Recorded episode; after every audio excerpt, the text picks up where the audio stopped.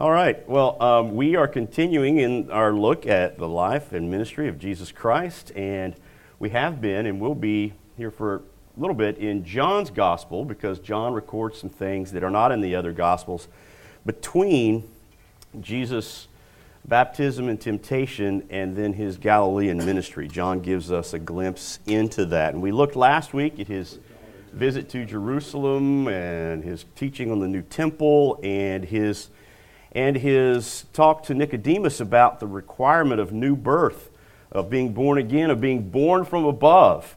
And remember, Nicodemus is coming with the attitude of, well, I've got the right birth. You know, I'm a son of Abraham. I am Israel. I've got this. And he's shocked by what Jesus says. Remember, at the end of chapter 2, at the end of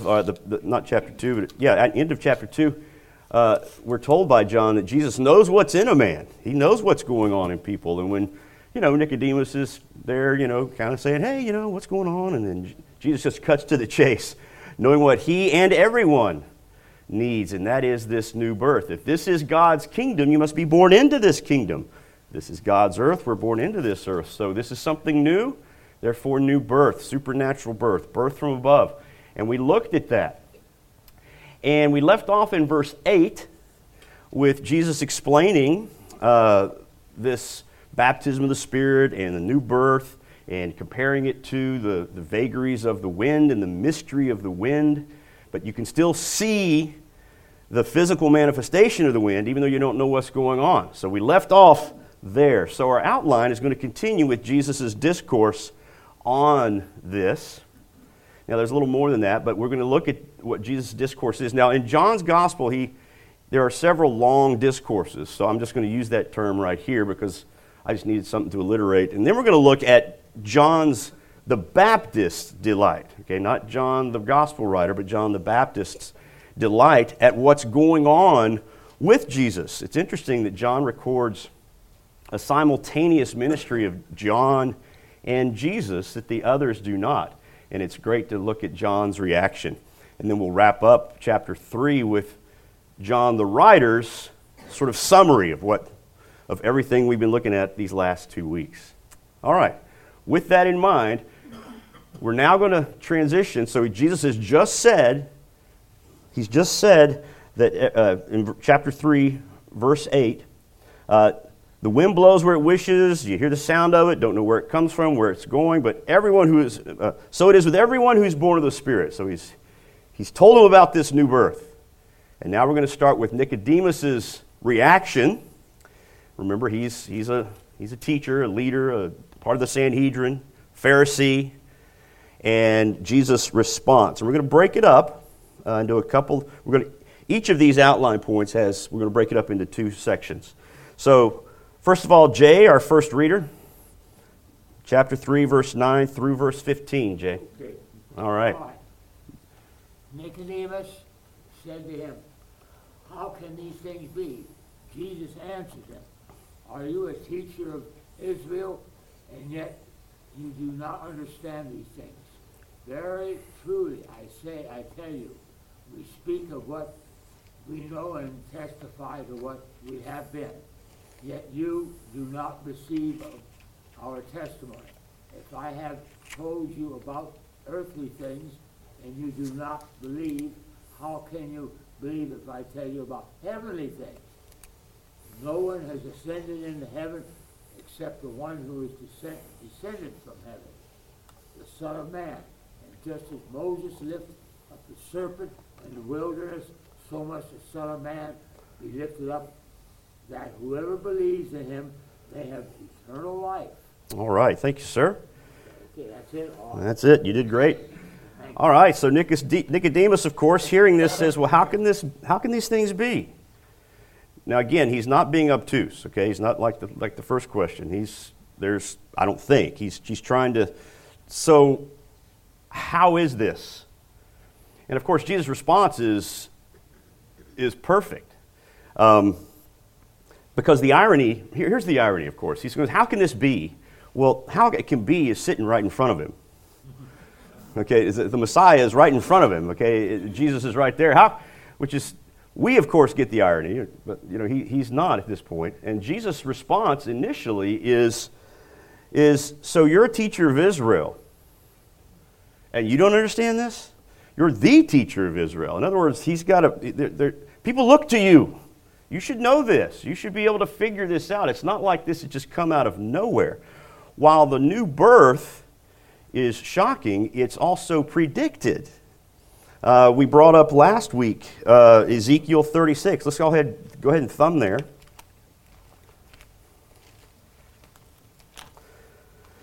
Ezekiel 36, talking about the future restoration and renewal of Israel, beginning at verse 25.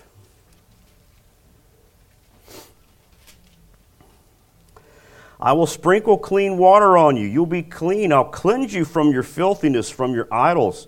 Moreover, I'll give you a new heart, put a new spirit within you. I'll remove the heart of stone from your flesh, give you a heart of flesh. I'll put my spirit within you and cause you to walk in my statutes. You'll be careful to observe my ordinances.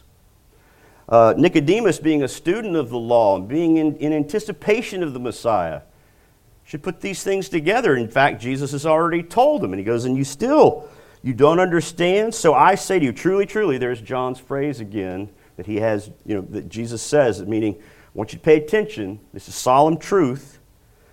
We speak of that which we know, bear witness of that which we've seen, and you don't receive our witness.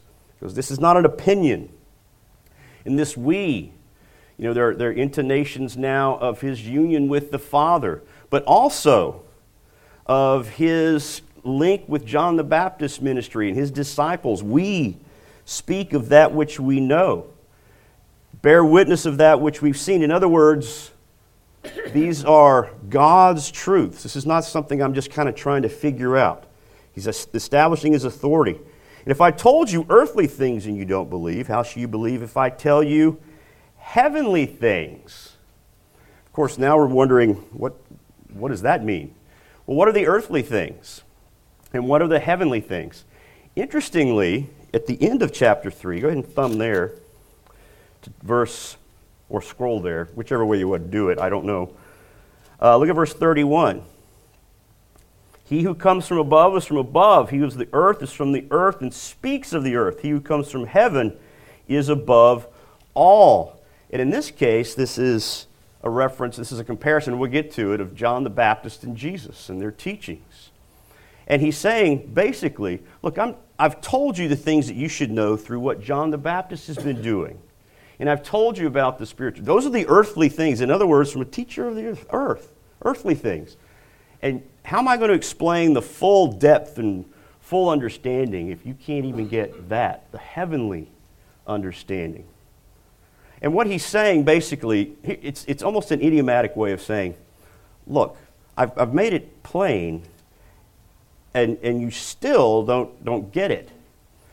You're a man, you're earthly, and you want to get into these heavenly things, but look, you can't just learn your way up to heaven. You can't just work your way up to heaven. The next line, no one has ascended into heaven. In other words, you can't just do this on your own. But he who descended from heaven, even the Son of Man. Here we get Jesus' understanding already of his pre-incarnate nature. He gets who he is at this point. And he's saying, I'm bringing you this from the heavenly realm. It's not something I've worked out, not something you can work out. I'm telling you from the heavenly realm, this is the way it is. So he's basically at this point saying, look, I've made it plain, and you still don't get it. But I'm telling you as one who knows, one who is from the Father, one who is from heaven. And what is it? And he's going to now continue with this discourse.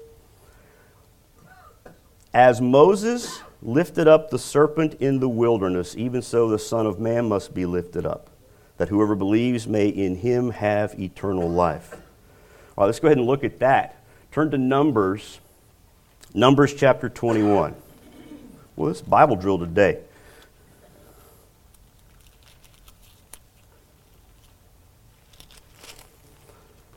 Numbers 21.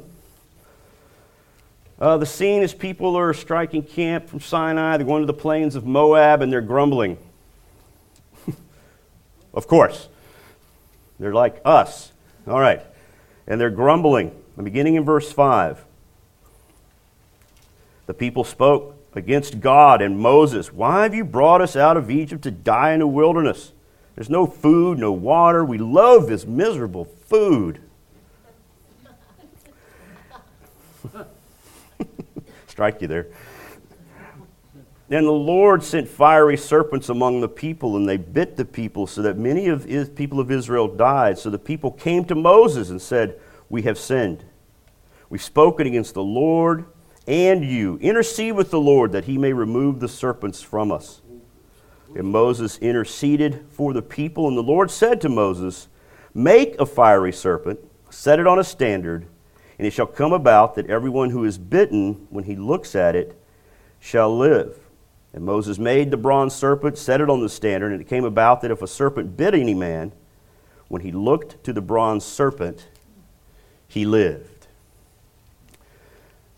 This is the type of which Jesus is the fulfillment that he's bringing up right here. Now, later, interestingly, that serpent, the standard with the serpent was preserved, and later when Hezekiah came to power as king of Judah, and he instituted his reforms to clean up all the idolatry, one of the things that people were idolatrous about was this very bronze serpent, and he had it smashed to bits.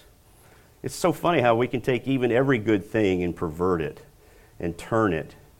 They had made this, that which the Lord had done, the symbol of what the Lord's deliverance, and started worshiping that.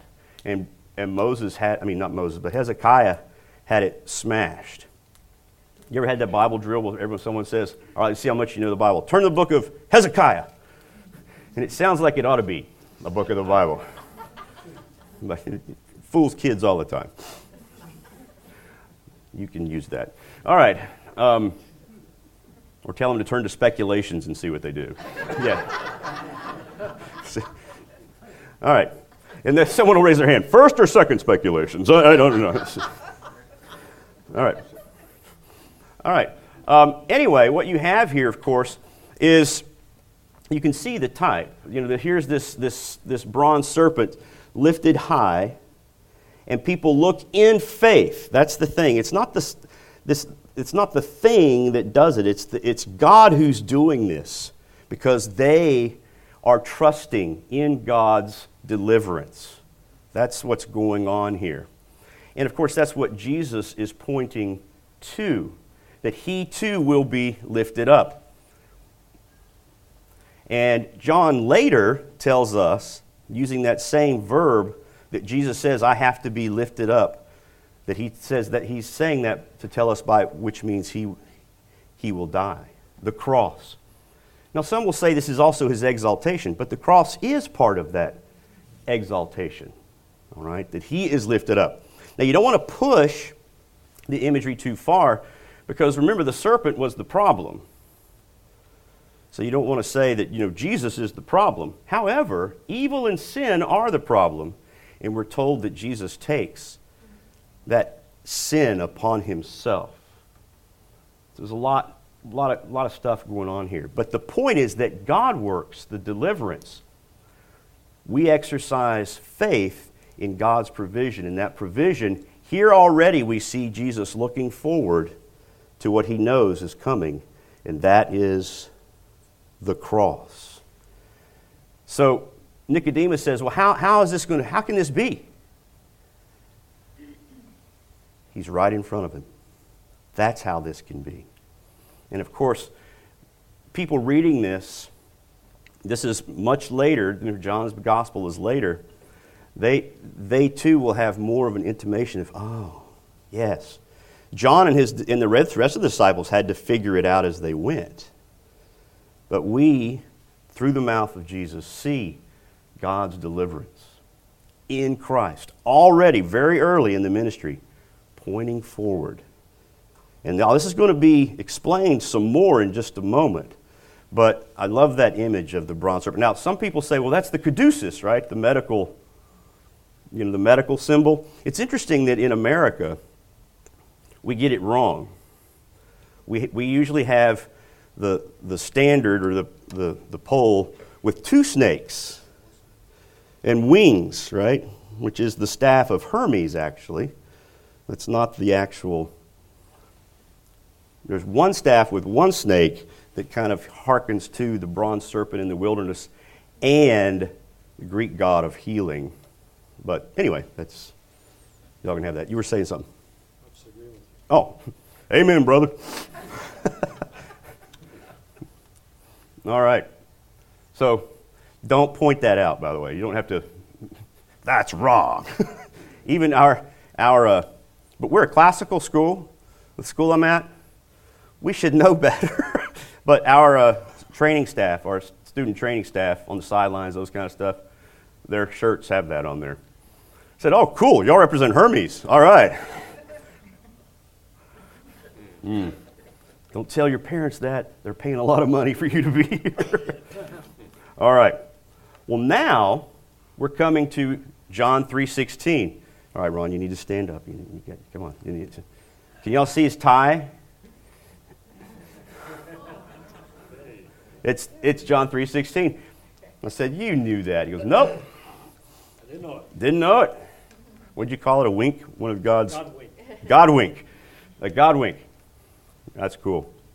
Well, now we're going to finish the first part of the outline, going through verse 21.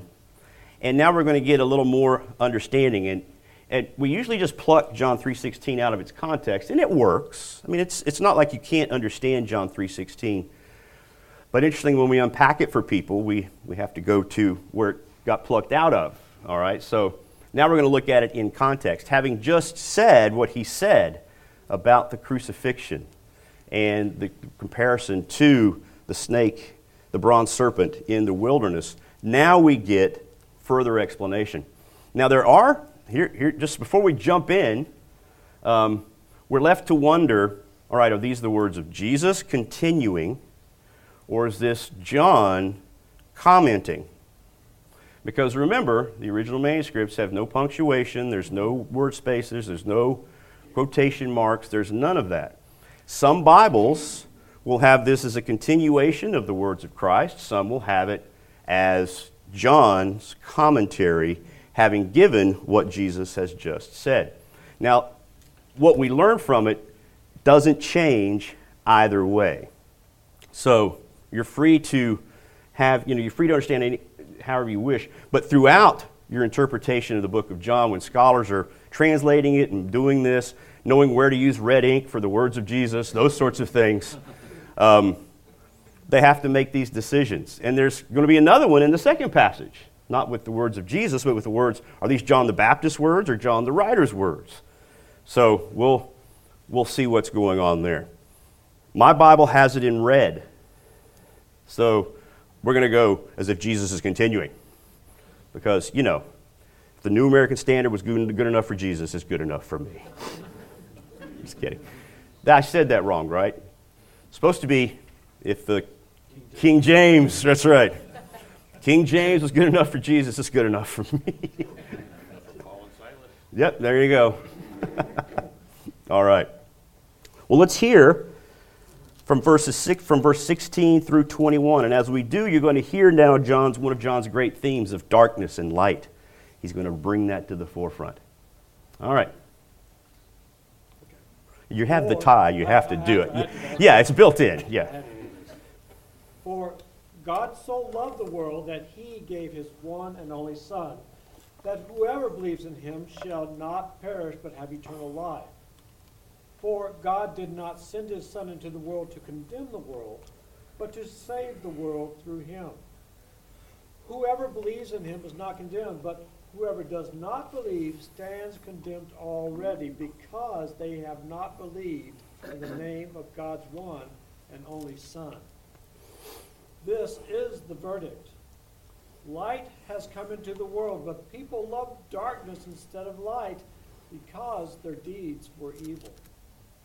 Everyone who does evil hates the light and will not come into the light for fear that their deeds will be exposed. But whoever lives by the truth comes into the light, so that it may be seen plainly that what they have done has been done in the sight of God. Awesome. Doesn't need a whole lot of commentary, but I'm standing here, so let's look at it. And of course, John 3:16, that is sort of the great evangelistic verse, and it's beloved worldwide throughout the history of the church, and rightly so, because it so encapsulates so much. I've heard whole sermon series, not just sermon, but sermon series series. Anyway, what's the plural of series? Serieses? Series. I like it. I've heard whole sermon series. Good job. You hardly have a series without it being plural on it. A series, but more than one of the series. Right. If it's a series of series. A series of series. I like it. Series squared. How about that? All right. Anyway, whatever this is. Sorry, where'd we go? All right. But I've heard whole series of sermons on each phrase or almost word, so people unpacking it. We could spend a lot of time here. We're, of course, familiar with it, but we do need to remind ourselves of the grand truth of John 3:16, and I especially loved how Ron emphasized that God gave. God did this as he was reading. God so loved the world. Now, remember, part of the understanding of Israel at the time and the coming of the Messiah is that he loved Israel, not the world.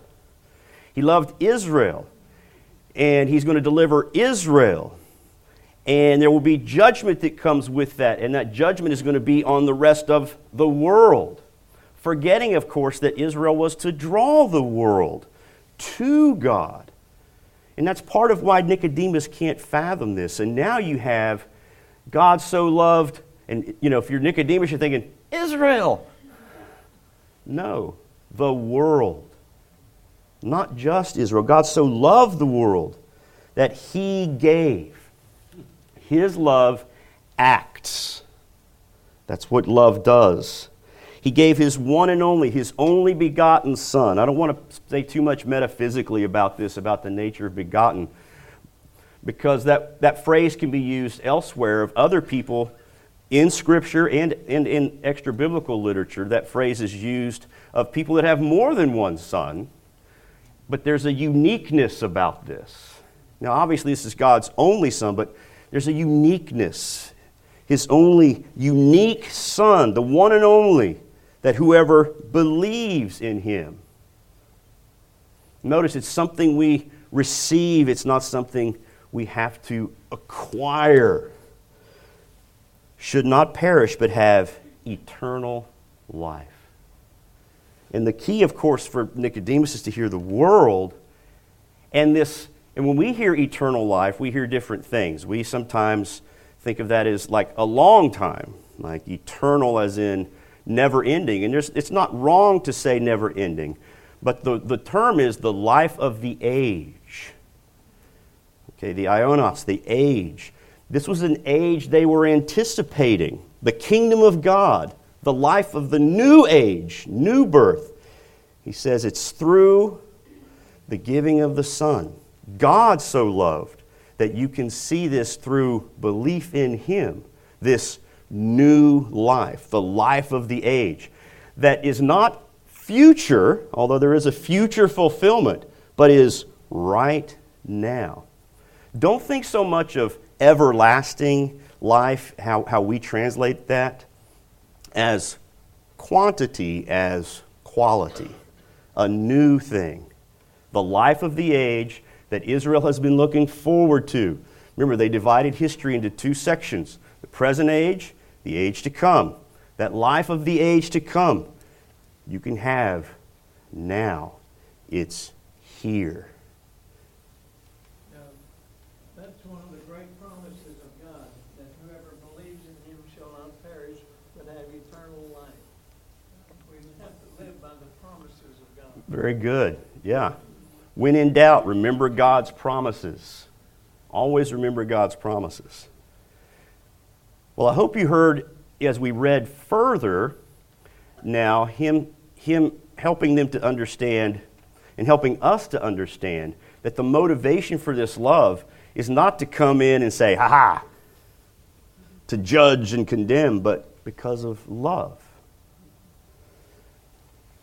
Notice, God didn't send the Son into the world to judge the world, but to say that the world through him might be saved, delivered from the domain of darkness, of sin and evil and imprisonment to our own sinful nature, all of that. That is why the Son came, to save. God loved so much that he came to save. Now we are told, John actually has the words coming right out of Jesus' mouth, that he came to judge. Later in John's gospel, how do we put this together? How do we figure this? Well, as we read further, the opposite side of the coin of those who believe and inherit this new life comes with an equal consequence of, well, if you don't, does that mean God will judge you in the future about that? Jesus says no. Look at what he says. He who believes in him is not judged. He who does not believe has been judged already. In other words, as we understand this eternal life, everlasting life, the life of the age, as being now with a future fulfillment, equally so for those who are under judgment. That judgment is now. We don't have to await judgment. We're under judgment. It's moving from darkness to light, all through Jesus Christ. All right, let's, he believes him is judgment. Okay, 19. And this is the judgment, here it is, that light has come into the world, but men love darkness rather than light. I would say we could accept that as an axiom. That's just how we roll. And anytime a student is called into my office because they've done something, okay, and I have to sit there with them and talk about it and see what's going on. 9 times out of 10, the first reaction is, of course, denial. Because this is, do I? No. Not me. No. Because the light is starting to shine on what's happened, and our natural inclination is to scurry to the darkness. We're like cockroaches. You know, to think of that, ooh. I can handle just about any kind of critter. Bugs, snakes, that kind of stuff. Spiders even. But cockroaches. My wife is just, yeah. They're just, ew. Yeah, see, that was, yeah, okay. We got it. And anyway, we scurry to the darkness. Yes, ma'am. I did my homework. Good for you. Last week. Yes, ma'am. And it's this scurrying toward the darkness. If I might, we were talking about Jesus' anger or his reaction to what was going on in the temple grounds. Mm-hmm. And this beautiful, magnificent temple was, as you were saying, a draw for people. But all these teachings of Jesus are the intent of one's heart. Where is one's heart really involved? And the educated leaders of the country were participating in what was going on there. People were coming from all over the world, but they were using Greek money or Roman money. And the temple had set up, you had to buy shekels. And then they didn't care about the intent. It didn't appear that they cared about the intent of these foreigners' hearts. Anybody was encouraged to make sacrifices at the temple. So it was really a money-making deal. And so I can see Jesus looking at them and saying the intent of the heart, the leaders of our country, the intent of their heart is not that these people come to God in their sacrifice, is that they pay and buy one and do that. And they have to buy it with our shekels. Good. Of their Roman or Greek mind. Yeah. So with Nicodemus, the same thing. It's the heart that has to be changed. Good job. I thought you were talking about our elections. Sorry. Yeah, we're not going there. But they had the priests in white robes with very distinctive hats walking around the courtyard so no one could miss them. This is the person you came to if you wanted to buy or make a sacrifice and you were not Jewish, but you were there. Yeah. So it was an obvious money. Excellent. Yeah. Very good. He was angry. Their heart. They didn't care what was in their hearts. Exactly. Well, speaking of that light and dark and heart and doing the truth, I love that phrase, those who do the truth, which we'll get to later. Let's look at John's commentary on this. Let's look at 1 John. Some great stuff. Chapter 1.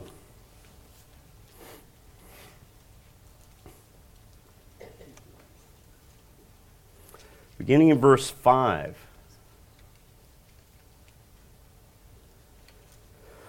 Now this is the message we've heard from him and announced to you, that God is light and in him there is no darkness at all. If we say we have fellowship with him and yet walk in the darkness, we lie and do not practice the truth. If we walk in the light as he himself is in the light, we have fellowship with one another. The blood of Jesus, his Son, cleanses us from all sin. If we say we have no sin, we're deceiving ourselves. The truth is not in us. If we confess our sins, he's faithful and righteous to forgive us our sins, to cleanse us from all unrighteousness. If we say we have not sinned, we make him a liar. His word is not in us.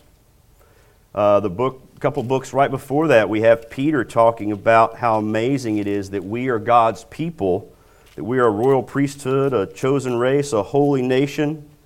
In 1 Peter chapter 2, and at the end of that, in verse 9, a people for his own possession, that we may proclaim the excellencies of him who's called us out of darkness and into his marvelous light.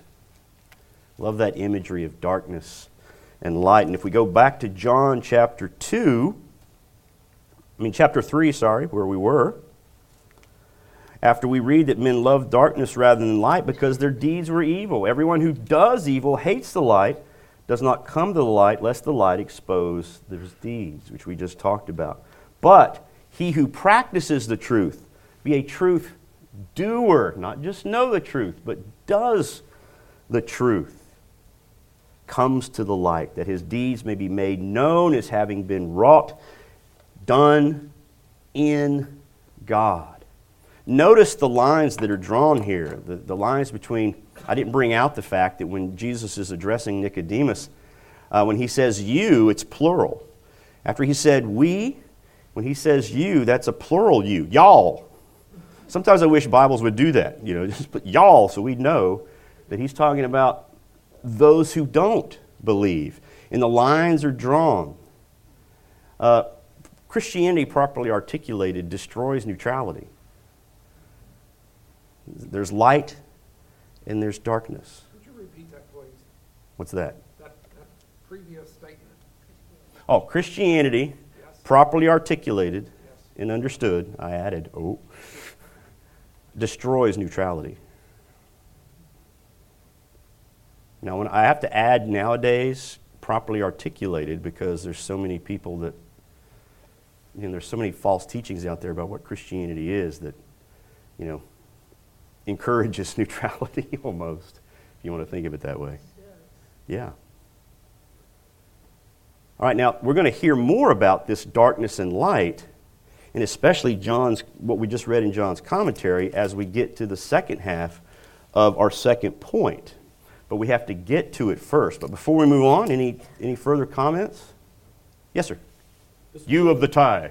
Yes. This section really does confirm the concept of original sin. Yeah, exactly. And original sin, we think of it as eating apples, but actually it's moving into darkness. And that's what the sin was. And the only way to get out of sin is not because we can find our way, because it's too dark, we can't see. We have to have the light come and rescue us. Excellent. Save us. Right. Exactly. Hence, Nicodemus's failure to understand in many ways. He thinks you can climb up, and you can't. Well, interestingly, we're going to hear about John the Baptist again, and because we're going to hear that Jesus leaves Jerusalem. Remember, he's in Jerusalem at this time, goes into the countryside of Judea, and he and his disciples are ministering and baptizing. And John is going to hear about this, and we're going to hear this great testimony from John the Baptist. Now, this is only recorded in this gospel, John's gospel. The other gospels, just after Jesus' temptation, they go straight to the Galilean ministry. Everything we've been looking at so far is in that gap that John, the gospel writer, provides for us.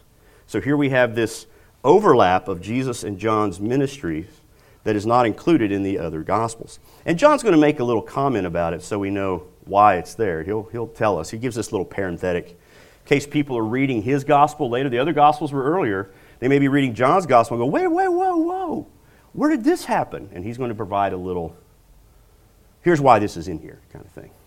But let's hear this what happens because Jesus and John are both baptizing. It's kind of fun. So verses 22 through 30. 22 through 30. Someone read those aloud for us.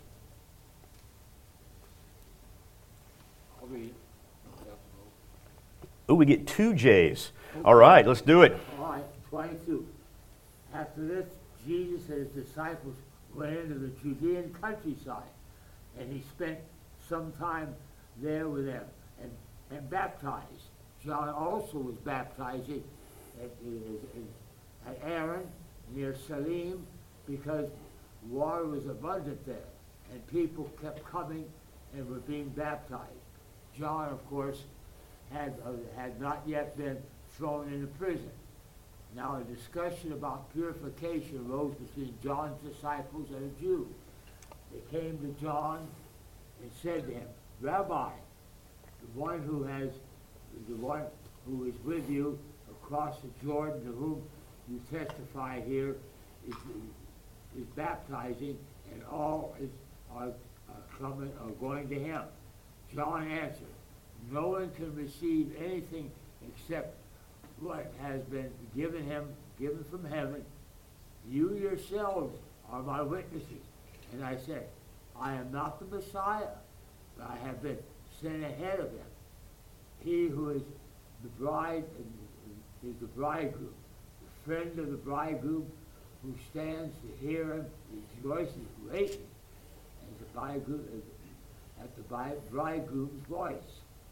For this reason, my joy has been fulfilled. He must increase, but I must decrease." All right. Of course, that last line is famously known and quoted, but it's an intriguing little scenario. Again, it's not recorded in the other Gospels, and you notice that John, the Gospel writer, in verse 24, just inserts for us, kind of parenthetically, well, John had not yet been thrown into prison. In other words, obviously he's not thrown into prison. He's doing things, but that's not referencing that he's doing things. It's referencing those of us who are going, it's before he was thrown into prison. Okay, gotcha. Well, let's back up. Notice we're not given a whole lot of details. Just after this, he and his disciples, the land of Judea, somewhere in the countryside. Now, Jerusalem is in Judea, so it's the countryside of Judea. We're not told exactly where, but he was spending time with his disciples and baptizing. Now, we're told later in chapter 4 at the beginning of chapter 4 that Jesus himself was not baptizing anyone. His disciples were baptizing. So we're left to wonder what kind of baptism, of course, is this? Is this the full-blown Christian church baptism, in the name of the Father, Son, and the Holy Spirit, which, of course, Jesus commands later? Or is this like John's baptism, an understanding of repentance, coming into the kingdom work? And of course, the Messiah is right here. Or is it a hybrid? What's going on? I think we have to think of ourselves as this is on the way to what we understand as Christian baptism. But people understood John's baptism and John having John the Baptist, sorry, this is going to be so confusing. John the Baptist, having pointed to Jesus, is saying, this is the guy. This is the Messiah. And now his disciples baptizing as well. But this is the only time we're told in any of the Gospels as well that Jesus, that his disciples baptized. Does that mean they never did again? Or we're not told. But this is what we're told here. But because he's baptizing, John the Baptist is continuing his ministry, still pointing to Jesus Christ, and we're told where he is. It's great how John the writer gives us these details. Oh, he was baptizing in Aenon or Salim. We have no clue where that is. I mean, he gives it like we're supposed to know. There is a lot of speculation. I wasted a lot of time this week reading about those speculations, and finally said, just forget it. We do know it's further north than from where Jesus is, because John was already doing that, and it's on the other side of the Jordan from where he was baptized. He's not on the east side, he's now on the west side, in case y'all are wondering. And the reason we know that is because John's disciples, John the Baptist's disciples, say, that guy when we were baptizing on the other side of the Jordan. How's that for deep? That's right. Well, but we do get clues. That word for Anon is a Semitic root for springs of water. So when we're told, because there was much water, many springs, there was a lot of water. And Salim is from where we get shalom or peace. But again, there's a lot of archaeological speculation as to where this is. The point, though, is that John is continuing his ministry of baptism. And while they're there, some of his disciples, John the Baptist's disciples, come to him and say, because someone brought up purification, Jewish purification rites, probably because they're baptizing, they're using water. And there's probably some speculation, well, which baptism is greater or more efficacious for purification? We're not told. John, the writer, doesn't tell us any more details than that. And John the Baptist doesn't park on it. So it leads, however, to John the Baptist's disciples concerned that more people are going to this Jesus guy. But notice they don't even name him. That man. It's interesting that they could be with John the Baptist, and John the Baptist having witnessed to and pointed to Jesus himself, and there's still this hesitancy to follow the Messiah. They're following John the Baptist. There's more loyalty to John the Baptist than to Jesus, the Messiah, to whom the Baptist is pointing. And that's just a natural human inclination. We're obstinate in who we love and who we're with. And what do you mean it's not you? I have to... And quite likely, when John is writing this, he's in Asia Minor. He's in Ephesus, most likely where we think this was written from. And we're told in the book of Acts that there were people who were clinging still to John the Baptist and his teachings and not really having crossed over to following Jesus, the Messiah. And there could be people still at this time who are still, kind of having this clinging to John the Baptist and his ministry. And what we have here, of course, is John recording for us, probably for them to say, well, you can see, though, Jesus is the one to whom John the Baptist is pointing. And John's response is great. They're thinking, well, aren't you jealous? He's attracting more. Aren't you jealous? They came to him, and they call him teacher, rabbi. Again, we've talked about that word quite a bit. John answered in verse 27, a man can receive nothing unless it's been given him from heaven. Look, God's will is done. And how does he say it? You were there. You bear witness yourselves when I said to you, I am not the Messiah. I have been sent before him. He was the bride. He has the bride's the bridegroom, the friend of the bridegroom, namely me, who stands and hears and rejoices greatly because of the bridegroom's voice. So this joy of mine is overflowing. Far from what they expected as a reaction, he says, No. This is the way it's supposed to be. This is what I've been pointing to. I am not the Messiah. I am not the bridegroom. I am the friend of the bridegroom who brings the bride to the bridegroom and rejoices with what's happening to the bridegroom, with what's happening to Messiah. Hence John's delight at this. And then, of course, he finishes up with, he must increase, but I must decrease. Now, in the original context here, of course, he's saying my ministry, this is appropriate. My ministry should subside. And now the kingdom and Jesus' ministry must elevate. Now, it's not wrong for us to take this and appropriate in our own lives, sort of I, meaning me and my own selfish nature, must decrease, and he, meaning Jesus, in his reign in my heart must increase. But that's not the original punch of the verse itself. This is a classic. If you go to seminary and you're studying, exegesis, Bible interpretation, those kind of things, this is usually brought up as one of the classic examples of eisegesis. Exegesis means to take out of. So as you study Scripture, you want to see how did the original hearers hear it? What's the history behind it? You want to draw out what's going on. Whereas eisegesis is you bring in your own and kind of make it foreign to the context. Again, I don't think it's wrong for us to take the spirit of the verse and apply it to ourselves, but it's an original context. He's simply saying, my ministry, as it was supposed to, must fade away, because that's where I'm pointing. Another classic example of eisegesis is when you learn that the Greek word for power is dunamis. Oh, and people say, and that's where we get the English word dynamite. And so God's power is dynamite. Well, no. In other words, that's taking where we get a word and then putting that right back in. So you got to be careful of that kind of stuff.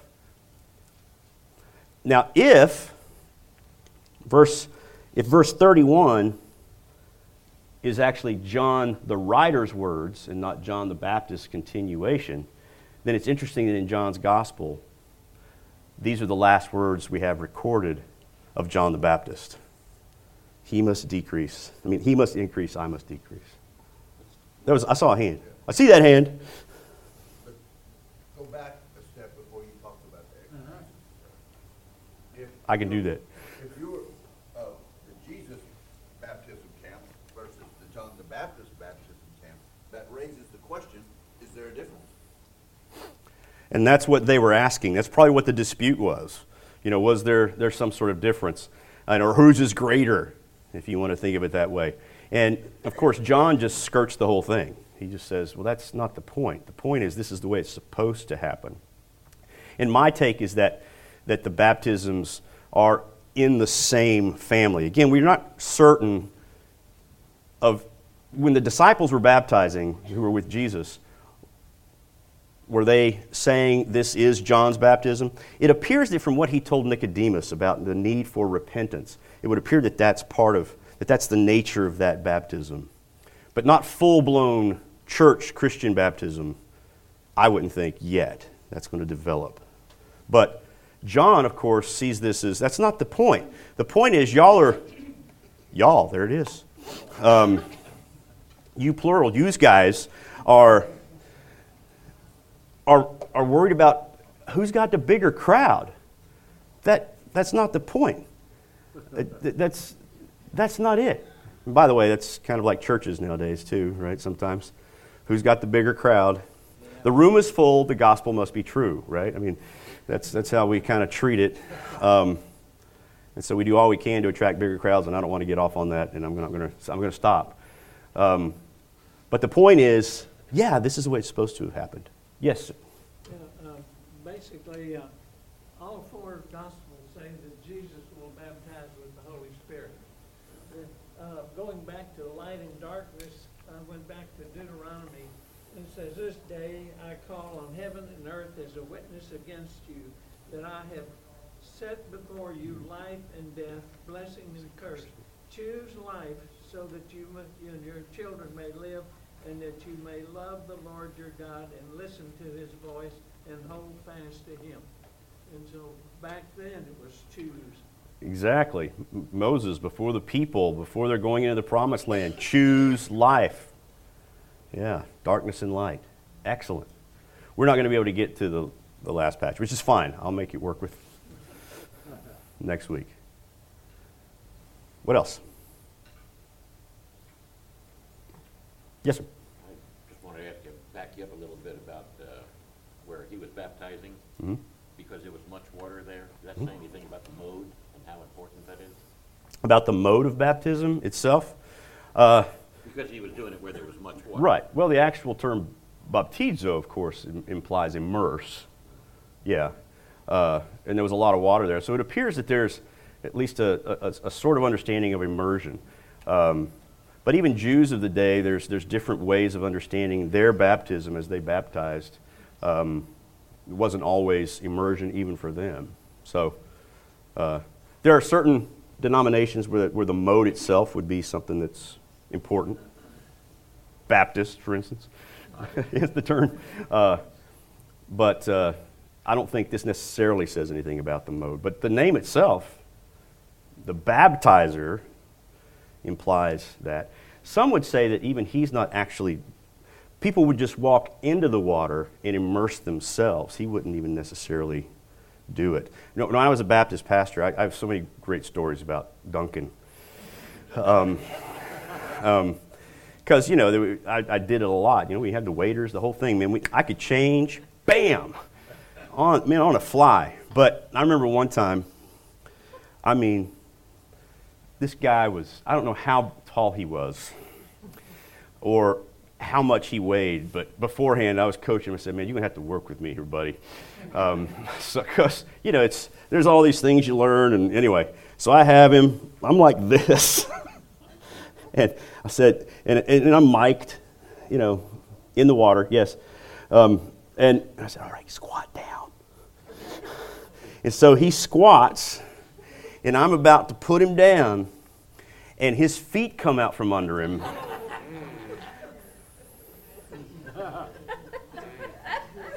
Yeah, it was fun. Yeah, it was. I didn't come out as quickly after that, but because all that water went down the waders, and I didn't lose my footing, but and I said, "Okay, now when you come up, it's not me lifting. You got to pull on my arm." Oh, I mean, and it was, so anyway, it was dramatic. And at that point, that's when I became Presbyterian. No, I'm kidding. But it was, I've got so many others. It's great. Well, you know, the primitive Baptists don't just immerse. It has to be running water. Mm-hmm. Natural running water, which, you know, some of the early Anabaptists, you know, people, you know, that really emphasized adult conversion, like under guys like Ulrich Zwingli. But anyway, they're in northern climes in Europe in the winter, so people are wondering, okay, that's fine, but did you think they really dunked? You know, or did they wait? You know, so there's fun debates about all these things. All right, let's pray.